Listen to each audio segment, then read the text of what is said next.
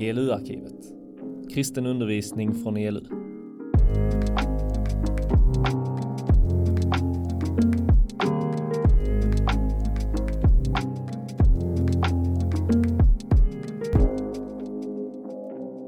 Vi ska prata om kyrkan och du, kan man säga. Eh, jag kommer inte ihåg exakt vad titeln var. Jag vet inte vad som står på ert schema. Det här är titeln jag har tagit. Eh, Att jag är en del av kyrkan. Och det handlar inte bara om mig då, även om jag också är en del av kyrkan, utan det handlar ju om poängen är att ni ska sätta in ert eget namn eller er egen identitet. Nej, men er själv i det här helt enkelt. Eh, och nu pratar jag så här lite blaha för att jag väntar på min klicker. Men vi skiter i det. Vi tar den sen. Eh, det första vi behöver fundera på. Vad är kyrkan? Eh, och ja, nej men eh, två och två. En minut. Vad är kyrkan? Go. Okej, det var nästan en minut. Eh, denna sidan. Jag vill ha eh, tre personer som säger något, en grej var om vad är kyrkan. Nej, fyra grejer. Första raden. Ni får slåss om det. En sak. Gemenskapen mellan alla kristna. Andra raden. En trygg plats. Tredje raden. Ett ställe att fira gudstjänst på. Sista raden. Vad är kyrkan? Man får säga samma som någon annan, alltså, men om det var det ni sa. Människor som vill leva för Gud. Ja, gött. Eh, den här sidan, sorry. Vad är kyrkan? Och då ska vi börja med, jag tycker alla det som ni sa här, superbra. Eh, vi ska börja med att eh, definiera kyrkan kontra kyrkan. Det är skillnad på kyrkan och kyrkan. Är ni med på det? Kyrkan med stort K brukar jag skriva, eller kyrkan med litet K. Och kyrkan med stort K, och jag, en sekund så trodde jag att det var stort K på båda där nere. Men det är alla kristna i alla tider. Alla människor som från liksom någonsin, sedan tidens början i princip, har eh, velat följa Jesus, velat vara en del av Guds folk. Det är kyrkan, fram till nu då helt enkelt.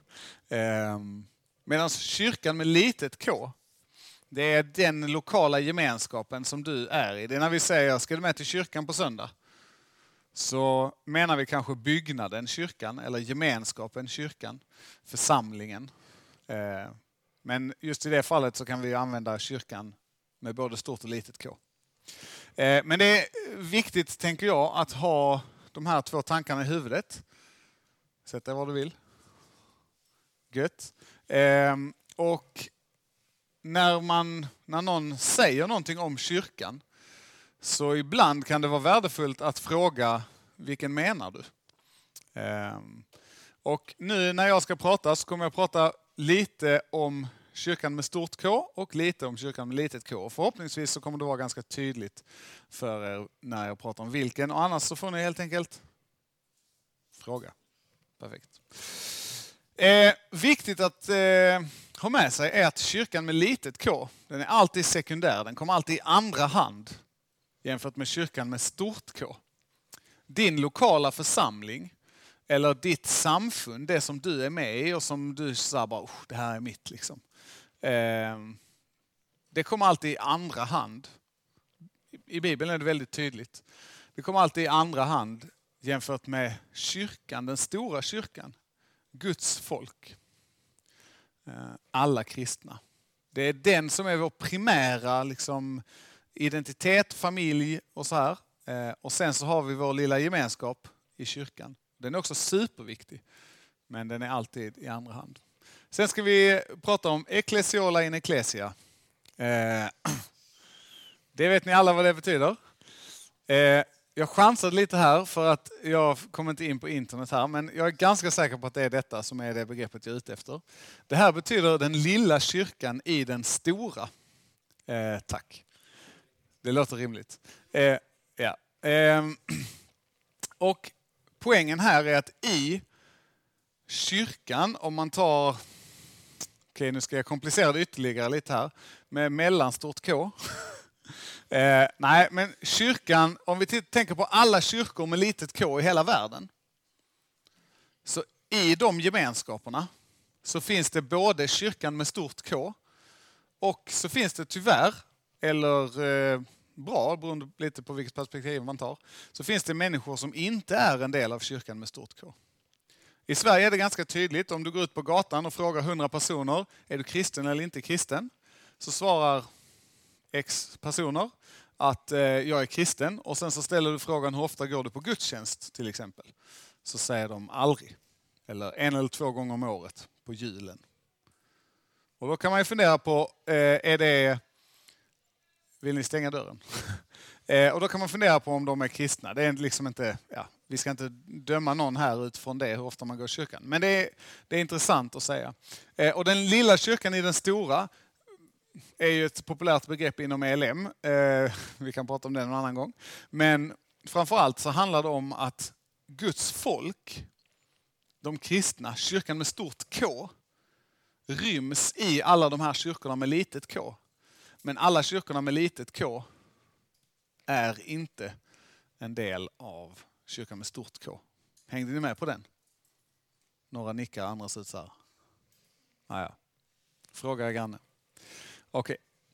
Nog om eh, begrepp. Låt oss traska vidare. Den första församlingen ska vi kolla lite på. Den är intressant ur flera perspektiv. Det ena som är intressant med den är ju att det är den första församlingen.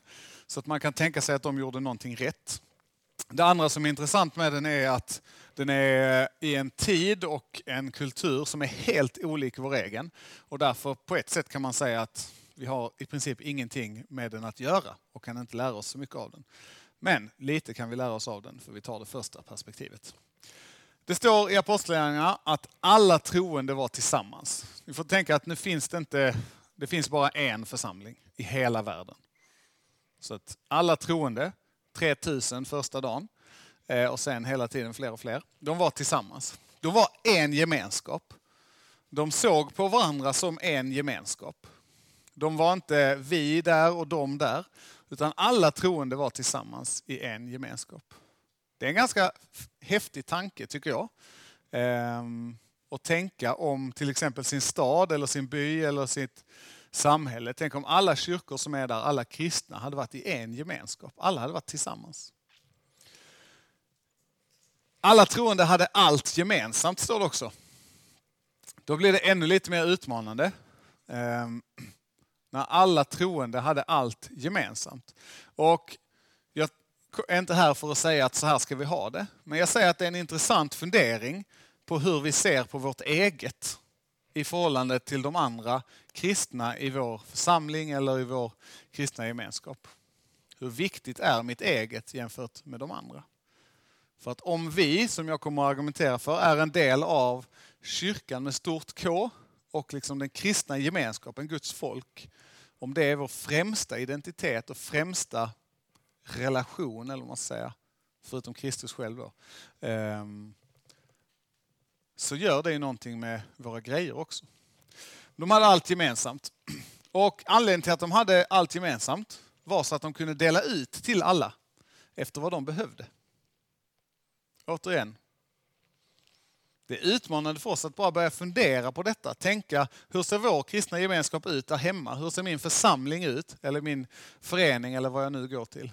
Ehm, I förhållande till detta. Lever vi eller kan vi så eller kan vi lära oss någonting av den första församlingen? De delade ut till alla efter vad var och en behövde. De var också tillsammans i templet för oss så kanske det betyder att de var tillsammans i kyrkobyggnaden. Gudstjänsten är viktig för gemenskapen, för relationerna i församlingen. Det var där de träffades, det var där de kunde lära känna varandra, det var där de umgicks, det var där de tillsammans, alla på en gång och som grupp kunde få möta Gud, kunde få be till honom, höra om honom, lära känna honom lovsjunga honom och så vidare. De var också tillsammans i hemmen och här höll de måltid med varandra, står det i den korta beskrivningen om apostlärningarna, eller i apostlagärningarna om den första församlingen. Och att ha måltid med varandra, det är liksom det, det finaste man kan göra på något sätt på den här tiden. att jag bjuder er på middag, det är liksom ett extremt uttryck för att jag vill vara vän med er. Jag vill vara en del, ni ska vara en del av min gemenskap. Vi ska, liksom, vi ska vara nära varandra. Och det gjorde församlingen. Det är också värt för oss att börja fundera på i vår kyrka, vår församling, vår gemenskap. Bygger vi den nära relationen med andra? Okay.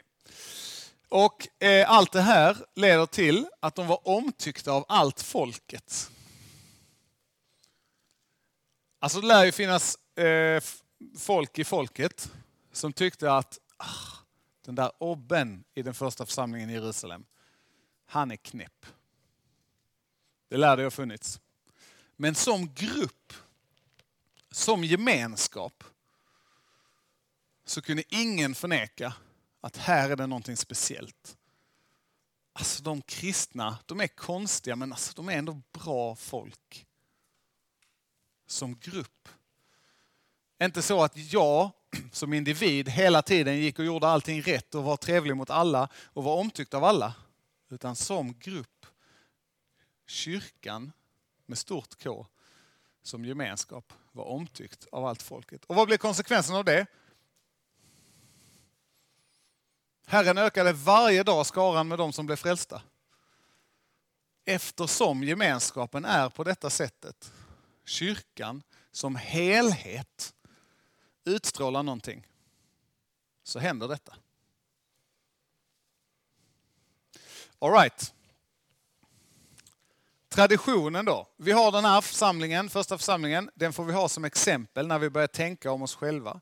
De var som en grupp tillsammans. Och utifrån det agerade de också. Eh, och så har det fungerat på många sätt, men efterhand som fler och fler blir kristna så utvecklas liksom traditioner, eh, kyrkan med stort K börjar bli massa kyrkor med litet K. Och för oss som är, sitter här idag, vi lever ganska individualistisk tid där jag är väldigt viktig och det är någonting gott i det.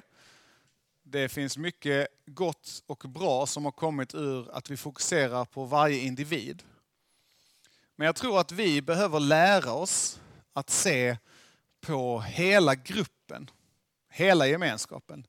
Att jag inte i första hand kanske är en individ när jag är på gudstjänst eller en del av gemenskapen, den kristna gemenskapen. Utan att jag är en del av Guds folk, av kyrkan med stort K. Och traditionen är spännande för att den är värd mycket.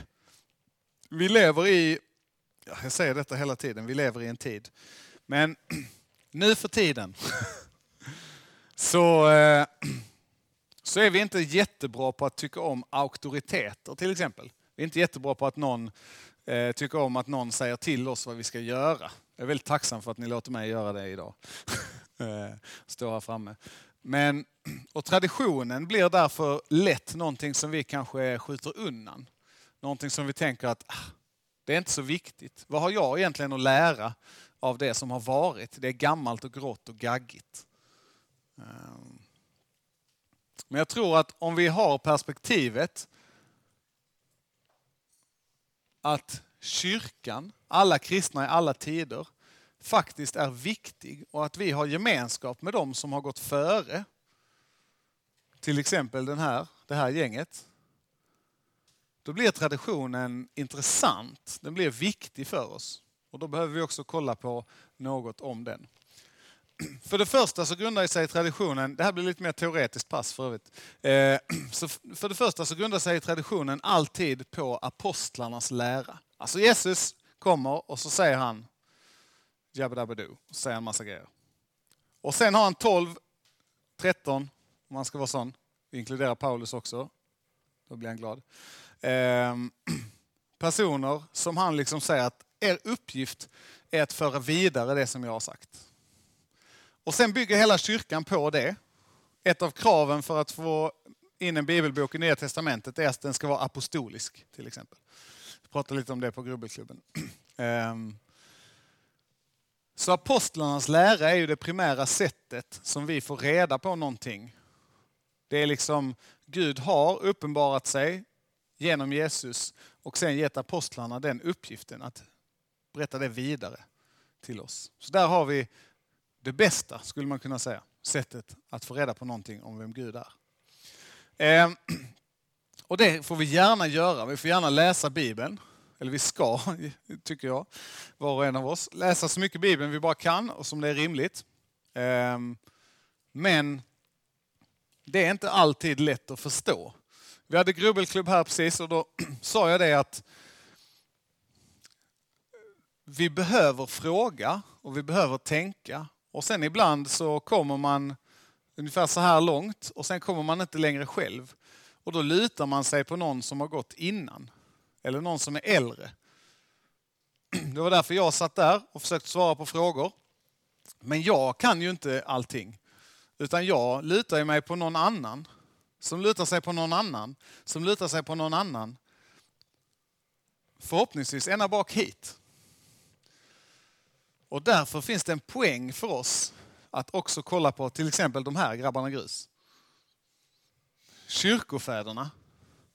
Slå ett slag. Stort slag för kyrkofäderna. Det här är ett gäng personer, de flesta var biskopar eller eh, på annat sätt högt uppsatta i kyrkan, den tidiga kyrkan, de första 3, 4, 500 åren. Och de lutar sig, de är ju liksom andra, tredje, fjärde generationens kristna. Eh, som har nära till apostlarna. De har nära till att, de har rent kronologiskt, tidsmässigt, så har de närmare till apostlarna, närmare till Jesus än vad vi har. Det innebär att de har börjat formulera tron på ett sätt som passar i den tiden som är 100, 200, 300, 400, 500 år efter Kristus. Inte så att de ändrar apostlarnas lära, men de formulerar den på nytt för en ny tid. Och om vi tycker det är svårt att läsa Bibeln och vi inte riktigt fattar, så kanske det är lättare att se på kyrkofäderna och läsa deras böcker och se att ah, men här har de förklarat lite grann. Nu fattar jag lite mer. De är också ganska hårda, vissa av de här. Eh, funny side story är att vid ett kyrkomöte så, så är det en av kyrkofäderna, så har de diskuterat om Jesu gudomlighet. Och då sägs det att en av kyrkofäderna, Augustinus, att han liksom handgripligen slog ner en av sina motståndare för att visa liksom tyngden i sina argument. Lite shady, men absolut. Eh,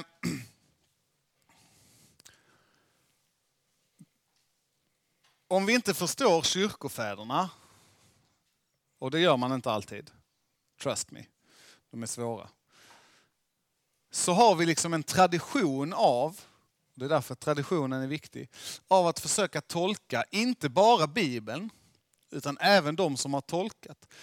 Att vara teolog kan ibland vara torrt och trist och tråkigt, men den uppgiften som teologerna har är ju att förklara för oss på nytt de gamla sanningarna som utgår från apostlarnas lära. Och här finns ju ända från, ja, alltså, kyrko, jag har tagit teologerna är ett extremt vitt begrepp, men eh, från kyrkofäderna så har vi massor med människor som har skrivit om tron. Och de människorna är vi i gemenskap med, därför att vi är en del av kyrkan med stort K. De är våra bröder och systrar. De är inte sådana som vi bör säga, ah, vilken jobbig auktoritet. Utan de är som en storebror eller storasyster som kommer med lite goda råd och säger, men jag, har, jag är fem år äldre, jag har varit där du är. Jag kan hjälpa. Maria, skulle du vilja hämta lite vatten till mig? Tack. Så att luta sig på de här, titta på dem, läsa vad de säger, det är någonting verkligt gott. Traditionen kan ge oss någonting verkligt gott. Nu är min hals extremt torr. Och det gör att Romkat det vill säga den romersk-katolska kyrkan, och de ortodoxa kyrkorna, de som har varit längre än vad vi lutheraner har varit, de är fett awesome. Kör.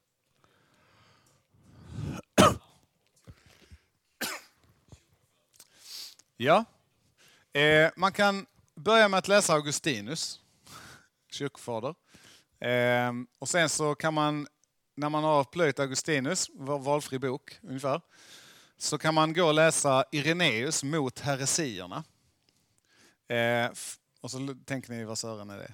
Jo, då är det så här att han, alltså de stora kyrkofäderna har ofta framträtt i eh, konflikt med någon annan som säger att okej, okay, men kyrkan har sagt så här, men egentligen är det detta som är det rätta.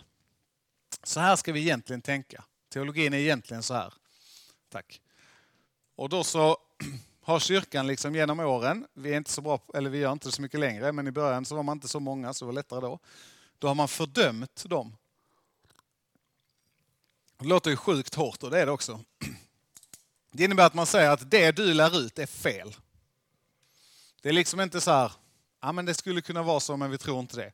Det du säger är fel, det är villolära, det för människor bort från Gud. Mot heresierna är en bok där Irenaeus går igenom. Punkt för punkt för punkt för punkt. Detta säger arianisterna, detta säger de och de och de. Och det är fel därför att detta och detta, detta är det rätta. Superjobbigt om man inte gillar auktoriteter. Men superbra för att få insyn i hur ska man tänka. Eh, teologer ska man läsa John Stott främst. Ja, när ni har plöjt alla hans böcker kan ni ringa mig så ska ni få en till teolog. eh, nej, det finns många bra teologer men det är lite olika vad man vill åt. Eh, vill man läsa ren liksom så här, bibelvetenskap så kan man läsa till exempel Alistair McGrath. Eh, också väldigt bra. Lever fortfarande, var i Lund för förra året. Fett. Okej, okay. jag ska dricka lite till.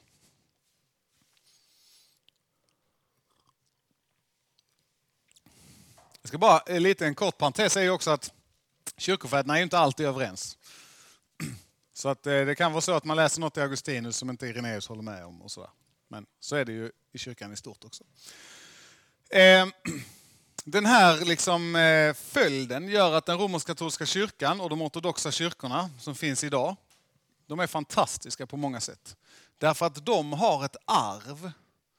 De är inte sådana som vi som lätt säger, ah, det som var förr, det är lite kass. Vi vill göra vår egen grej. Visst finns det sådana där inom.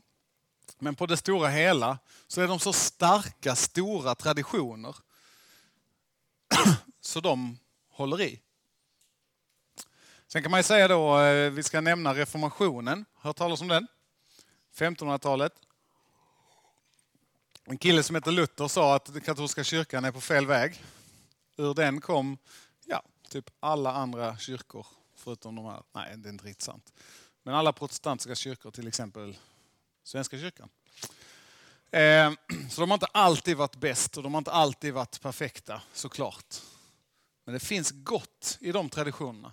Vi kan inte kasta det bara och säga att Nej, men det här är inte värdefullt för oss. Därför att de här människorna som är här, de är en del av kyrkan med stort K. De är våra syskon. De är äldre. De har levt längre. De har bättre koll. På många sätt. Okej. Okay. Här är ett av mina favoritcitat som jag har fått höra en gång när jag skulle lära mig att undervisa, predika. Om du har kommit på något nytt så är det nog fel. Det här är skitbra grej som kristen. Därför att allting, och det är, det är ganska stora claims, liksom, men allting har förklarats och gåtts igenom någon gång i kyrkans historia innan. Troligtvis så finns det nedskrivet någonstans. Och Det här är bra för oss att liksom nöta in. För att vi som människor är benägna att tänka, jag vill själv. Jag vet min sann. Syndafallet är ju per definition, liksom, alltså det är inte det här frukten att käka. Det är inte det som är problemet i syndafallet. Problemet är att människan säger till Gud, jag skiter i vad du säger, jag vet bättre själv. Och ända sedan dess har vi varit sådana. Vi vet bättre själv. Vi skiter i auktoriteterna. Så då behöver man nöta in det här i sitt lilla huvud. Jag försöker det ganska ofta. Därför att poängen med alla de här grejerna, poängen med traditionen, är ju inte att vi ska säga exakt samma sak på exakt samma sätt. Utan poängen är att vi ska säga exakt samma sak på ett nytt sätt som talar in i den tiden vi lever i. Och då är traditionen värdefull därför att de har ju försökt det i 2000 år. De har provat grejer, mina vänner. De har provat grejer. Så samma budskap men nytt tillvägagångssätt i varje tid. Okej, okay, innan ni somnar springer vi. Det finns massor med olika kyrkor och samfund i världen. Och det är lätt att tänka att det innebär splittring. Splittring är så sjukt negativt laddat ord. Vi splittrar den här gemenskapen. Ah, ni där borta, ni gillar inte dem. För de eh, fick, eh, eller ni gillar inte dem för de fick svara innan, men det fick inte ni. Och så bara, ah, splittring. Vi delar oss för att vi tycker illa om varandra. Och kyrkans historia är full av splittring. Den stora kyrk, eller kyrkan med stort K, splittras därför att vi är människor. Vi tycker illa om varandra. Men vi kan, och när vi då tänker så här, men jag och Emilia, vi tänker lite olika. Då blir vi sura och så splittrar vi. Jag liksom bryter mig loss från henne. Ah, oh, ska inte vara med henne. Hennes kyrka. Vi ska bilda något nytt eget. Så kan man tänka. Det är ganska destruktivt. Negativt. Om man tänker så här istället så blir det bättre. Emilia och jag tycker olika. Så vi delar på oss. Inte för att vi tycker illa om varandra. Utan därför att jag tänker att ah, men Emilia och så som hon tänker, det betyder att hon och hennes sätt att, eh, att vara kyrka tilltalar ju de här människorna. Men mitt sätt att vara kyrka tilltalar ju de här människorna. Då blir vi ju dubbelt så många. Det är ju ren vinst. Alltså delar vi på oss i samförstånd, i kärlek, därför att vi är tillsammans Guds folk. Kyrkan med stort K. Även fast Emilia och jag har små kyrkor, eller det kanske vi har, men kyrkor med litet K, var och en för sig. Olika fokus och uttryck är alltså, är min och jag tror Bibelns bild, berikande inte begränsande. De kan vara begränsande lokalt, alltså i den här gemenskapen. Så kan det till slut bli så att vi behöver agree to disagree och dela oss. Inte för att vi är arga på varandra, utan därför att vi båda vill Guds rikes utbredning. Men generellt så är de berikande och den första församlingen, alltså, jag bara jag antar att ingen av er är med i, någon, i en församling som är 3000 pers eller fler. Är det någon som är det? Fett, jag hade velat åka dit och bara se hur det var i så fall. Men om man tänker på den första kyrkan, de är 3000, den första församlingen. Alltså det måste ha varit tufft. Och vi läser om det sen också i Apostlagärningarna. Bara några verser efter det som vi gick igenom innan. Så blir det slitningar. Och apostlarna får jobba för att hålla ihop kyrkan. Men på det stora hela så är ju också poängen att de är, de berikar varandra därför att de är alla där. Olika åldrar, olika gåvor, olika tankar om vad som ska prioriteras, olika förslag, olika uttryck drar olika människor in i den första församlingen.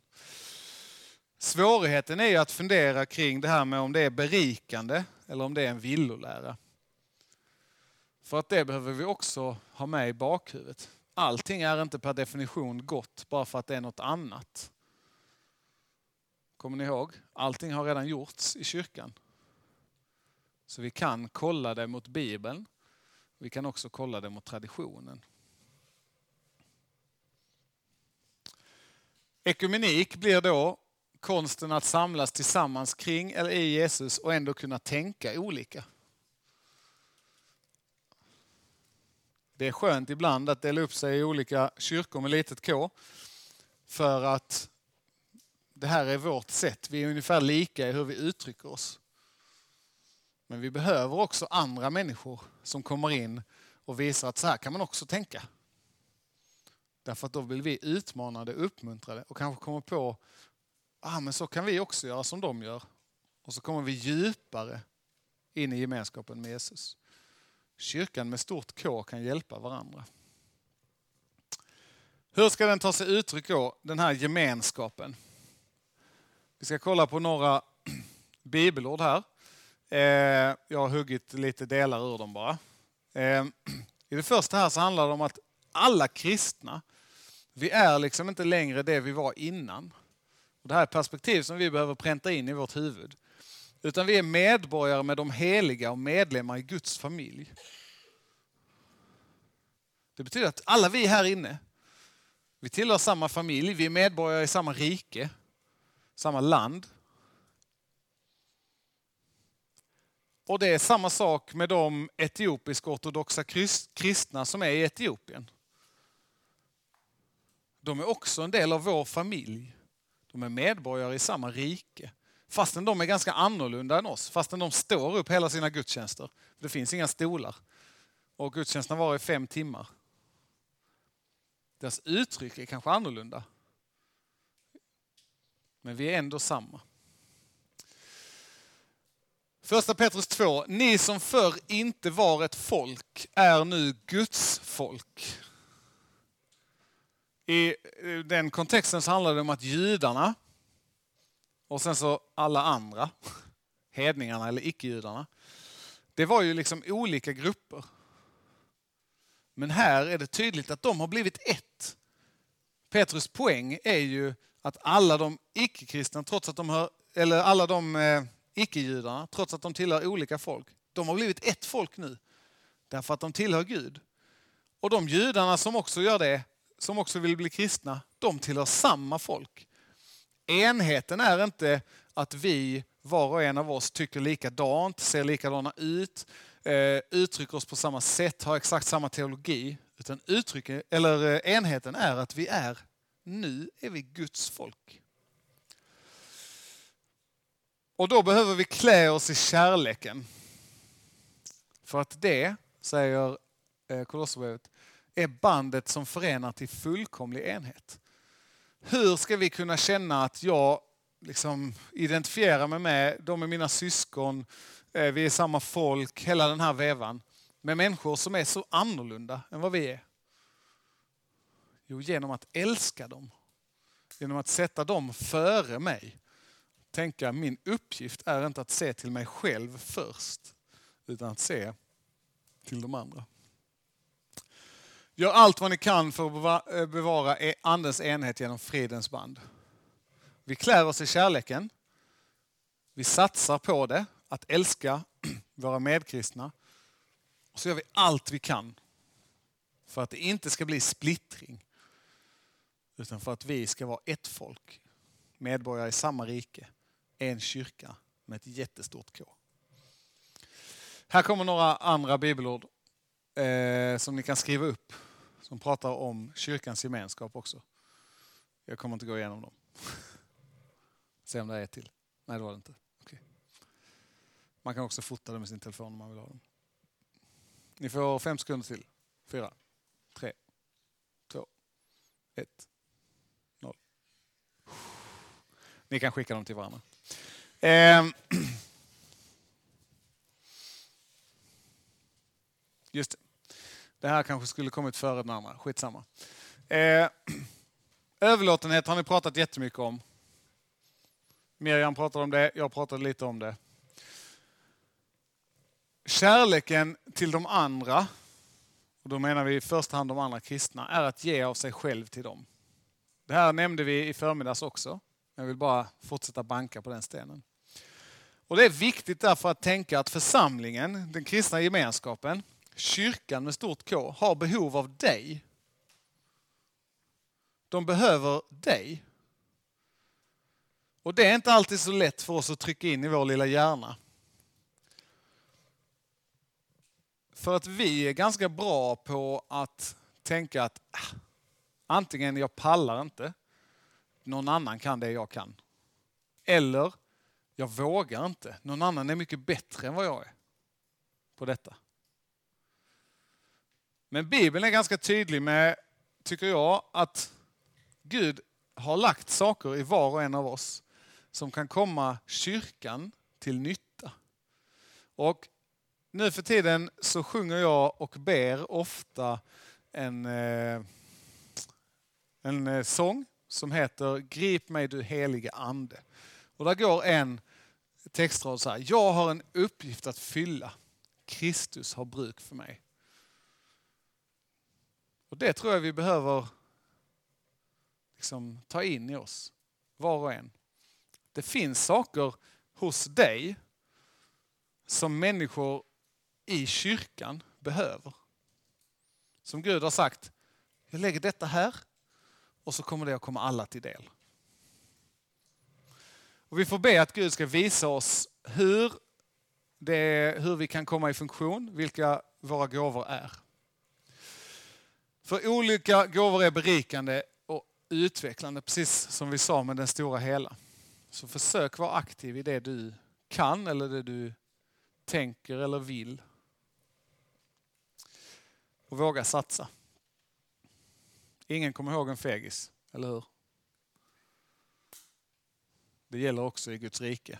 Okej, okay, det, det var fel. Men jag vill bara att ni ska våga använda er själva i tjänst för Guds rike. Därför att ni kan det. Det finns bra grejer. Var frimodiga. Kyrkan med stort K kan använda er. Så här får ni fem saker att börja med direkt. Det här är min sista slide. Är ni beredda? Första saken. Det här är superkonkret alltså. Lär dig tre, namnen på tre barn och tre pensionärer i din församling. Om du, du får inte ta dem du redan kan alltså. Det är fusk.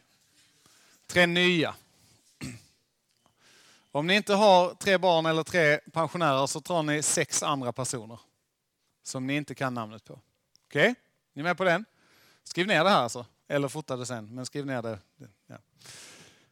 Och sen varje söndag ska ni prata med minst ett av barnen, och minst en av pensionärerna, eller minst två totalt då, av de där sex personerna. Vad kommer att hända när ni gör detta? Varför säger jag att ni ska göra detta?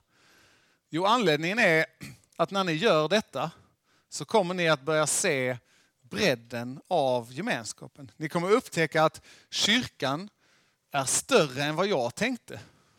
Människor här är lite mer annorlunda än mig än vad jag tänkte. Kyrkan, traditionen, de äldre, de har någonting att ge mig. Och så kommer ni också förhoppningsvis upptäcka att det jag har fått, det kan jag också ge vidare. Få, ge. Nummer tre. Be för din församling, ditt samfund, din ungdomsgrupp. Om du är svenskkyrklig, så be för Svenska kyrkan. Tänker du att ELM är ditt samfund, så be för ELM. Är du eh, pingstvän, så be för pingströrelsen. Och så vidare, ni fattar. Det som händer här är att vi börjar tänka, inte bara på mitt lilla perspektiv här, utan vi börjar tänka, men jag ber för Svenska kyrkan i hela landet och utomlands. Så börjar jag tänka att det finns ju kristna i hela Sverige. Det finns ju en församling i Umeå. Det är jättelångt bort. Jag ber för dem. Jag ber för de kristna där. Jag ber att de ska få mer av Guds ande, att de ska bli frimodiga i att berätta för, eh, för andra om sin tro och så vidare. och så vidare. Det gör att vi börjar tänka dem och jag så här tajta.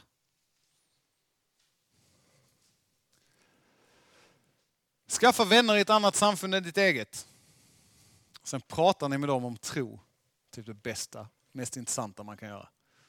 Hitta någon som tycker annorlunda än vad du själv gör. Fråga dem varför de tycker så konstigt. Och sen fråga dem varför tycker du så konstigt? Sen pratar ni med varandra. Vad händer här? Jo, det som händer här är att ni ser att kyrkan är bred. Ni börjar identifiera med att den där pingstvännen som jag har lärt känna, han är superskön. Han, han har jättekonstig teologi på vissa områden. Men han är superskön. Han och jag är syskon. Vi tillhör samma familj. Vi är medborgare i samma rike.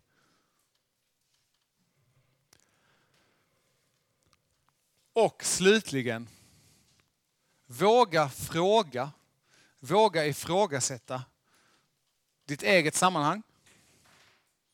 Kyrkan med stort K, kyrkan med litet K, traditionen, kyrkofäderna, teologerna, apostlarnas lära. Våga fråga om den, ifrågasätt den. Be folk förklara. Varför Sören tänker du så här?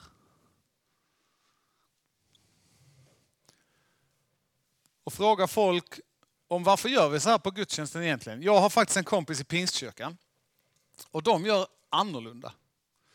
Jag tycker det verkar mycket bättre.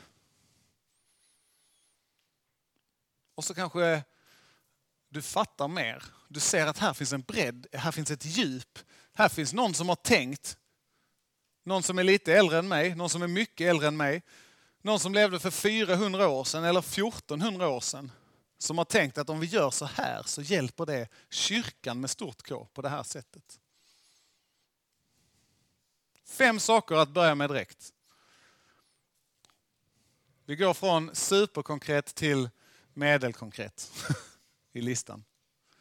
Men jag vill verkligen uppmuntra er att inte bara skriva ner detta nu och sen aldrig tänka på det igen. Eller fota den och sen så kommer ni på om fyra år när ni bara säger vad gjorde jag egentligen den där hösten 2022? Så bara, oj, här är någon konstig, vad sören är detta? Utan praktisera, ta vara på. Nu ber vi. Herre vår Herre, tack för att du genom alla tider har kallat människor in i ditt rike. Tack för att du har byggt din kyrka generation efter generation efter generation. Tack för att du har visat människor vem du är och tack för att du har lett människor till att skriva om dig, till dig och till oss som kommer efter här. Hjälp oss att ta tillvara på det som kyrkan har gett oss genom traditionen och fortsätter att ge genom traditionen. Här. Hjälp oss att ta tillvara på det som du vill sträcka oss från de som levde för 100, 500, 1500 år sedan. Herre. Hjälp oss att ha dig som vår högsta auktoritet. Men hjälp oss också att se värdet i andras visdom, Herre. Hjälp oss att ta tillvara på det som du har lett andra människor till, som också kan vara till glädje för oss. Vi lägger oss själva i dina händer, Herre. Tack för att du tar hand om oss. Tack för att du alltid har koll på oss. I ditt namn, Herre Jesus. Amen.